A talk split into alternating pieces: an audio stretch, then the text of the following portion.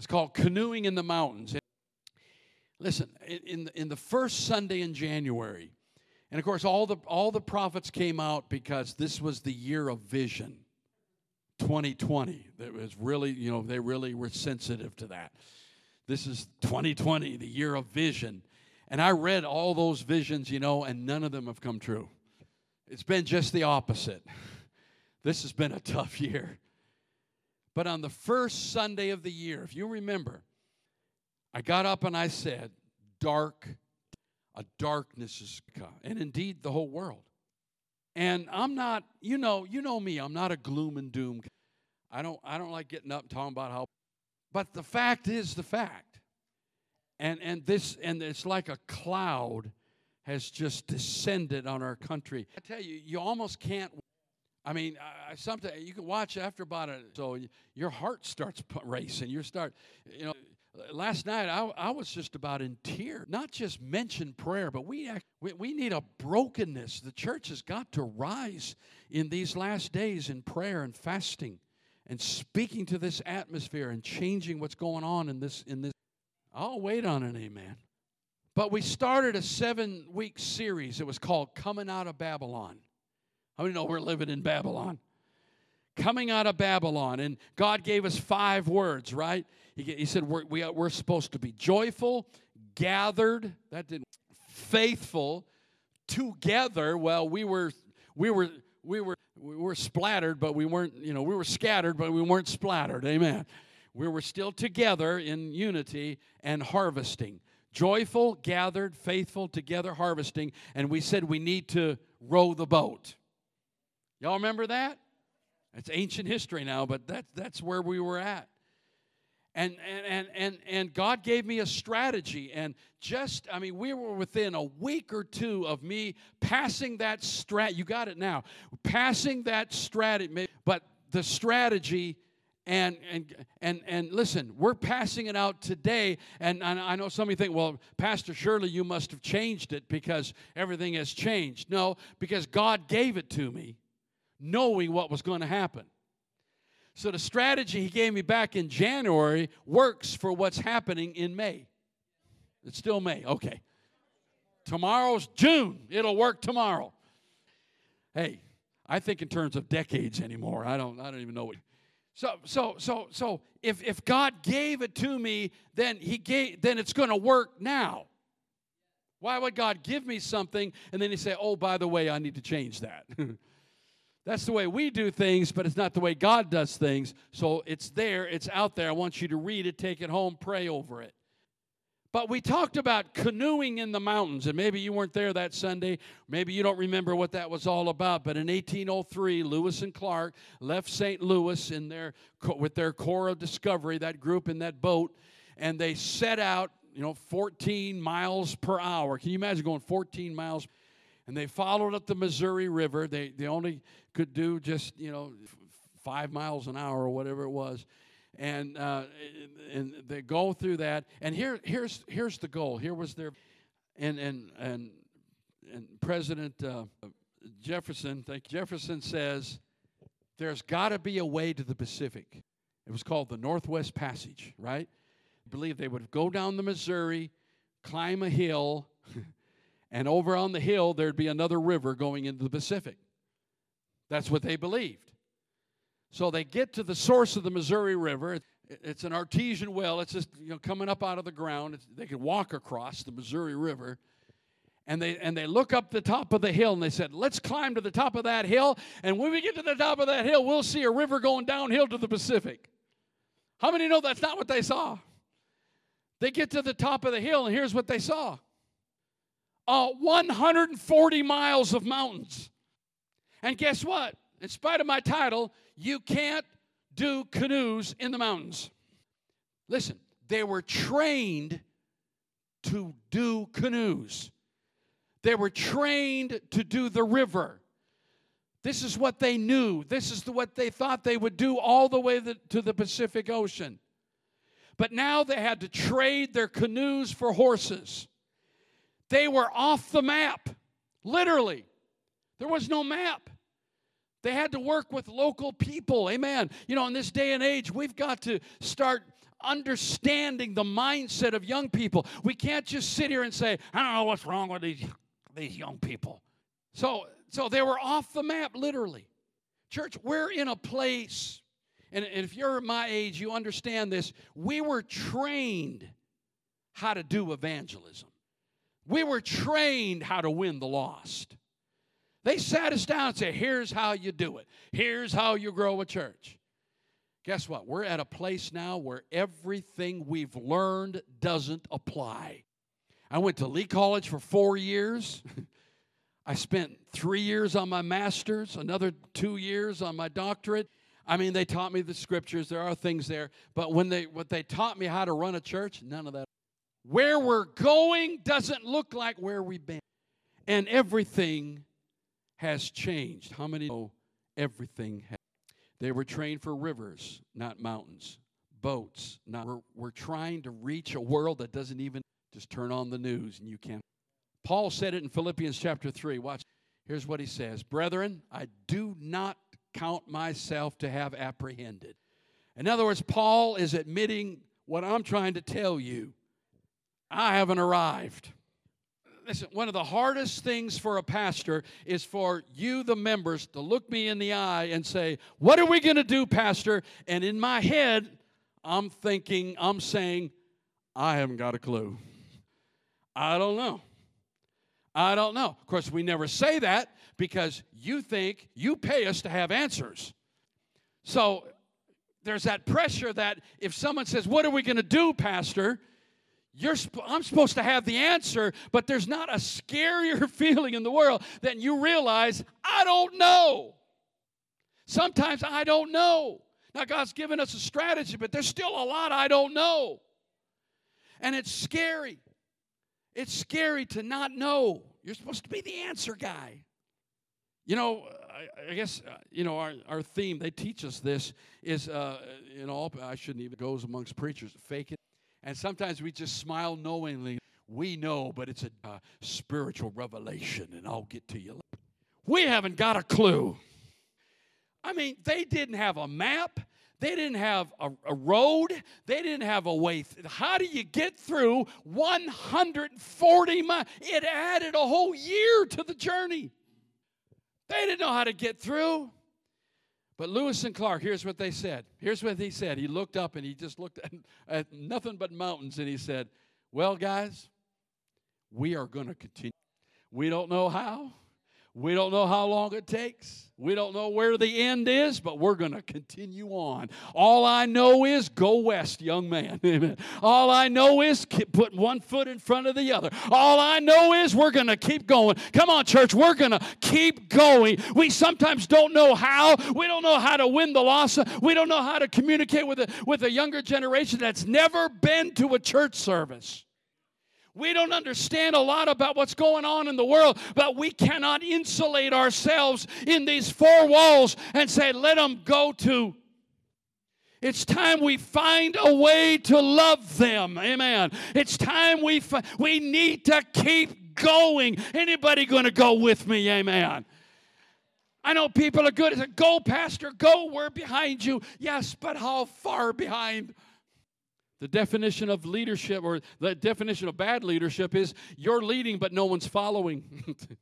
Someone needs to follow. How many are with me this morning? Did I finish this? I did not.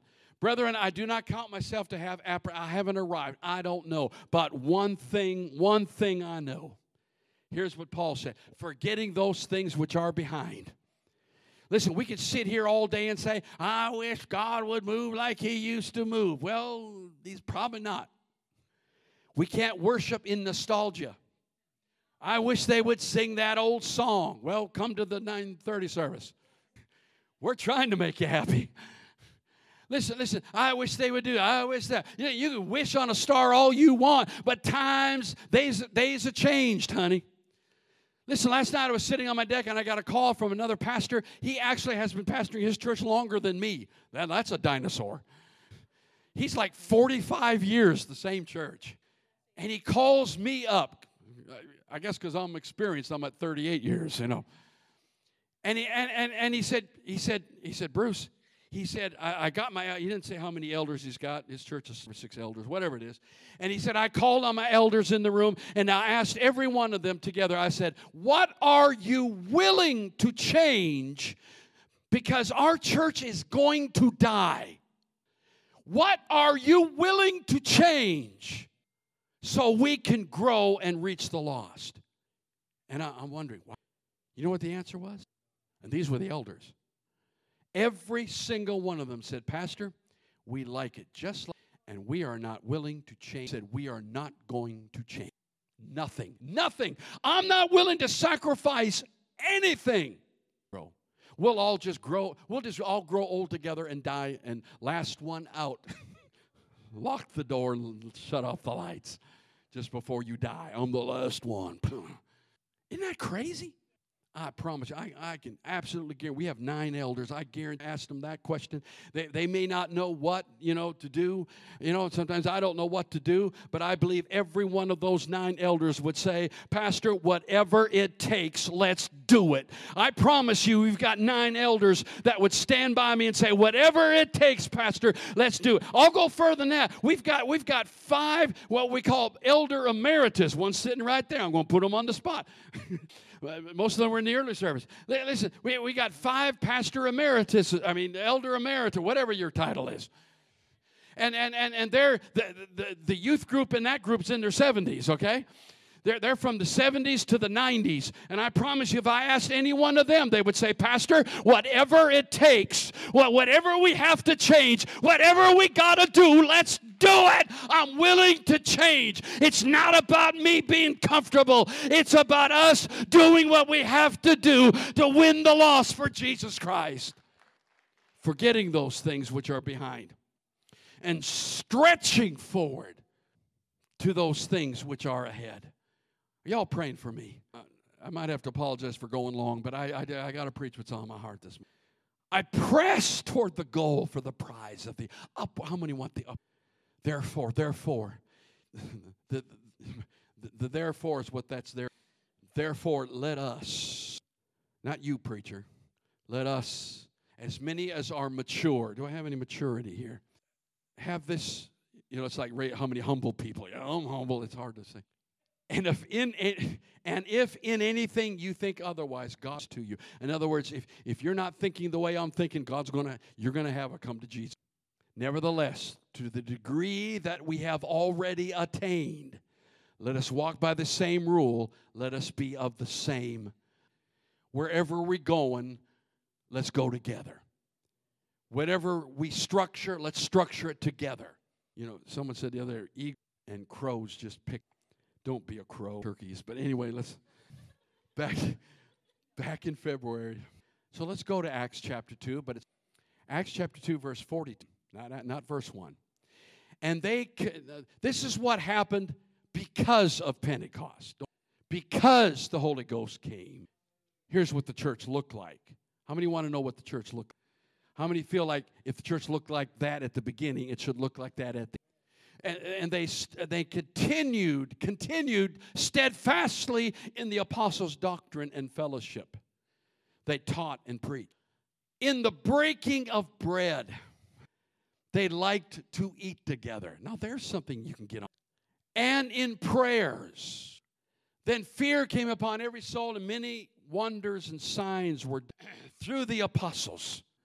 Now, all who believed were and, and had all things in common. They gathered and sold their possessions and good and divided them among all as anyone had need. Um, part of the strategy is not to sell your house and car.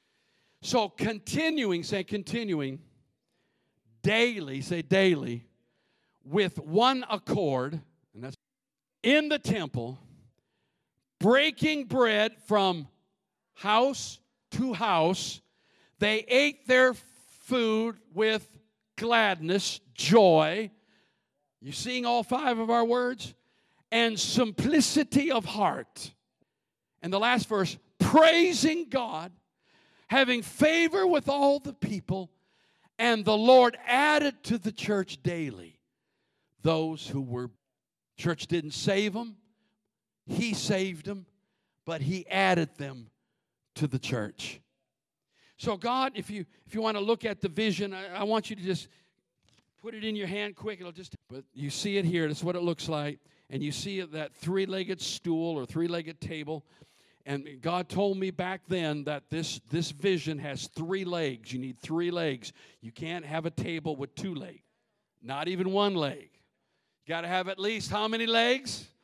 All right, if this is going to stand, we need all three legs. And the first one is worship from Acts chapter 2, verse 42 and 43. And they continued steadfast in the apostles' doctrine and fellowship, in the breaking of bread and in prayers. And fear came upon every soul, and many wonders and signs were done through the apostles. I'm asking God for signs, wonders, and miracles in the house of God. I'm asking that we'll go to a new place.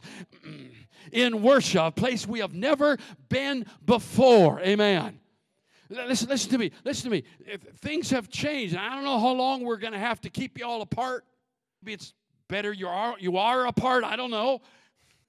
Maybe you get along better. I don't know. I don't know how long we got to do this. But listen, praise is contagious. Worship is contagious.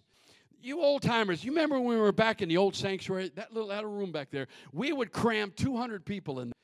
We, we were so cramped, we couldn't praise God. We had to, and, I, and let me tell you something. When someone said, woo, everyone felt it. Someone said hallelujah, everyone knew who said it and where it came from. And it spread like wildfire. Amen. In the old sanctuary, man, woo, we had some services. Then we came over here and we were all spread out and, and, and things got different and things felt differently. And they said, We left God in the old sanctuary. Well, then I guess he's still over there. Can you imagine? God's just sitting over there with his arms crossed. I wish they'd get back over here. Now that's really kind of dumb. You know what was happening was praise is contagious. And when you put people shoulder to shoulder, if one, you know, listen, you could praise the Lord over here, and this guy over here doesn't even know you said anything. And now we're spread out even more. You'd be sitting there in church, and the guy, you're thinking about chicken dinner or something, and, and, and the guy next to you goes, Whoa, glory to God. And you're snapped back in, oh, I need to be praising the Lord. I want what he's got, you know? But now we're spread out. So, you know what it's going to take? It's going to take intentionality. It's going to take people coming through that door and they're saying, I am here to praise the Lord. I don't care what song they sing. I don't care what the preacher preaches. I don't care who's sitting next to me. I am here to praise the Lord. I am intentional. I don't care if I've had a bad day, an ugly day, a good day, a long day, a hard day. I am here to praise the Lord. Come on. And that's one of the boxes there you can you can check, but you have to be intentional. You have to make up your you know, some people they come into worship, just move me if you can, preacher. Throw a hymnal at you. You'll move.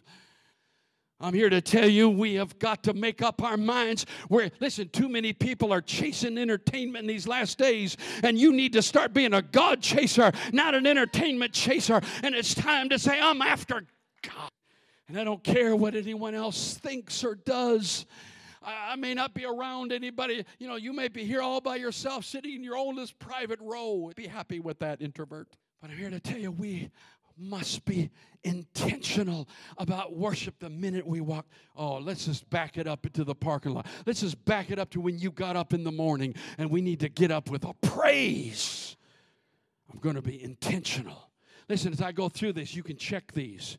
And here, listen, I want you to, who's listening? Who's listening? You can say, you can say, I don't want to do some of this, but there's not one person sitting here.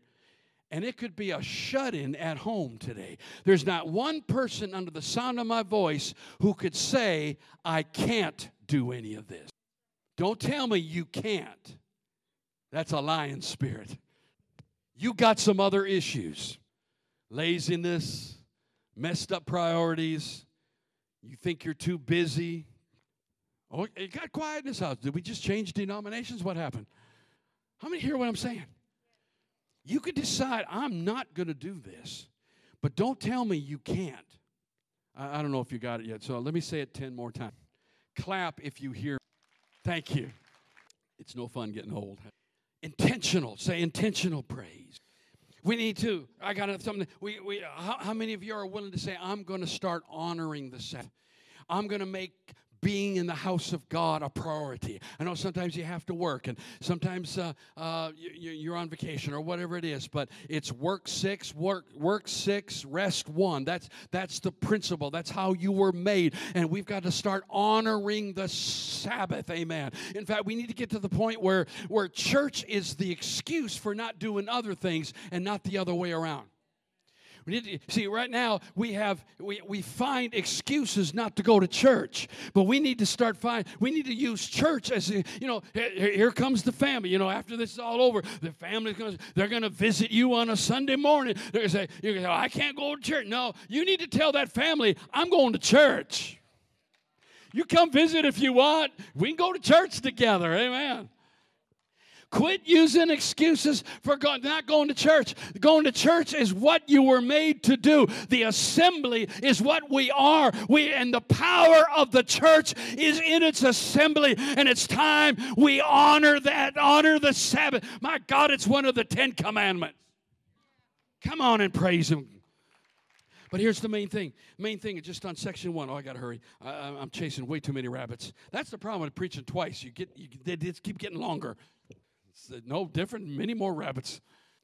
We're going to start start once a month, probably a Friday night, and it'll just go where it goes. But we're going to do a secret. Remember, I told you last week that the early church met for 300 years in secret. Unbelievers could not come to church. You believe? Isn't that weird? Unbel- for 300 years they wouldn't let unbelievers come to church you had to go through a like a catechism for a whole year and then they baptized you and then they let you come to church and they didn't go out and preach in the streets. They thought preaching was so sacred that they kept it private and in secret. Only the believers heard the preachers. So how in the world did the church grow? And it's I don't think it's ever grown at a greater percentage than it did in those first 300 years. What in the world was it? It wasn't about what they said. It was about how they lived. And they were like I said earlier with Jesus and the environment they were in. Listen, the Roman Empire was a dark place, and we're entering a dark place as well. But I got news for some of you. You may just have a little light, but the darker it gets, the more your light's going to show up.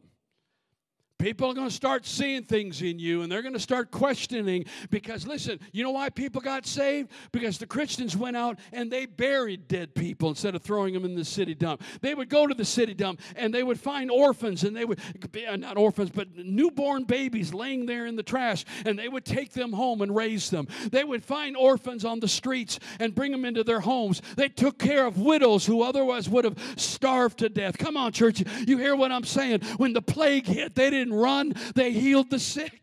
Oh, I'm telling you, there's a, there, it wasn't what they preached, it was how different they lived. And the problem today, the problem today is entertainment. Listen, people are calling themselves Christians and they do not look like Christians. Well, y'all didn't hear what I said. You know why they didn't want their they didn't want them calling themselves Christians because they would bring a reproach on the rest of them. He said, Don't call yourself a Christian until you, I mean, they might have been saved, whatever, but don't be calling yourself Christian until you, oh, you're going to get tight on me now. It's time. And that's why, you know what the catechism was back then? It was the Sermon on the Mount. So we're going to do six and I'm not going to rec- care if there's five or 50. I, I don't care who comes. But listen, you know who you are. But there's a remnant here in this church. And listen, revival will revival doesn't just fall in the sanctuary. Revival begins with a small group of people praying and seeking and fasting and being uh, God chasers, and and that falls in that group, in that small group. And we're not we're not going to advertise. We're not going to get on Facebook and say, "Y'all come to Secret Church." You're going to love Secret Church. And I don't even know if that's the name. I've come up with several. I have to help me what I call. Maybe it's Remnant Church because it's the remnant with that that revival and renewal is going to start. Amen. Maybe we'll call it Cave Church. Reminds me of David and his and his followers in the cave. You know, they went in criminals, but they came out amazing people. Amen. They came out his leadership. I, I thought about calling it the wild ones because it's going to get wild in there. Uh, I, I, thought about talking about uh, calling it the underground church. I, I, don't know what it is, but I, but I do know this: churches that are growing the fastest are the churches that are that are persecuted in, in, in the world today. The fastest growing church they think is in China or maybe India, where it, it costs you something to say you're a Christian. And there are no buildings, and they meet in homes and in private. They meet after everyone else goes to bed. Can you imagine? What time is church? Midnight. You have to come to church at midnight and then get up the next morning and go to work. I, I don't know. I don't know how. It, may, it might just be me and Jesus. I'm going to make Michelle come. But we're, we're going to have some we're going to have some worship. We're going to have food. That'll add 12 people at least right there. Free food. I'm there. We're, we're, listen, we're going to be just, we're going to worship like they did in the early church. And, and back then, everyone had to bring something. I don't mean potluck. They would, everyone had to bring a song, or they had to bring a verse, or they had to bring a testimony. And, and they would they would be careful here. They would greet one another. No, we're not going to be making out. That's not the peace be with you, and also with you. Are you hearing what I'm saying? We're going to go back to the early church. We're going to go back to the way it the way it started and what that and it's not going to be open to just if it's you, if you're part of that remnant or, or you don't even you say I want to be part of that remnant. I don't even know what that looks like. You can check that and we'll, well, the date's not set yet, but that that's that whole section on worship. The second I got to hurry up. The second section is acts of kindness and you see that in verse 44. Now all who believed were together. They had all things in common. They sold their possessions and goods divided among them all and and distributed distributed to the needy. Listen, we're going to win this world by loving them, not preaching at them. I'm sorry, it's just the world has changed, and they need to see a changed lifestyle. They don't need you coming at them with the family Bible and hitting them across the face. Get saved, you sinner. We can't, we're not going to, the goodness of God leads to repentance. See, goodness leads to gratitude, and gratitude leads to a different attitude. It, leads to repentance. People will change because they see there's a better way. This world needs to see that it, there is. How many know there is a better? You can be involved with acts of kindness. It'll be a monthly thing. You don't have to do it every month, but we need people to step up and be a part of this. We're going to get out into the community and just do stuff that'll blow their minds. We're going to love on them. I said we're going to love on them. But I'm also counting on you to just just act right. You leave the church and you the way you treat wait.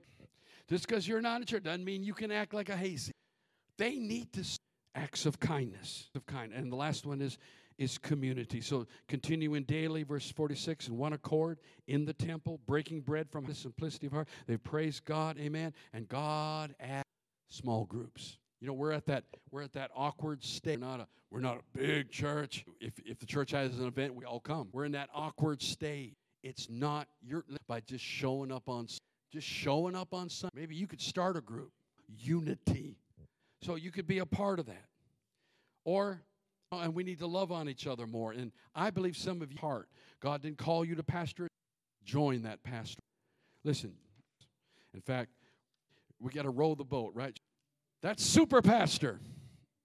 I can't do this either. I, well, listen, we all got our own boats and our inner tubes. We all go down together, but we can't go like this next video.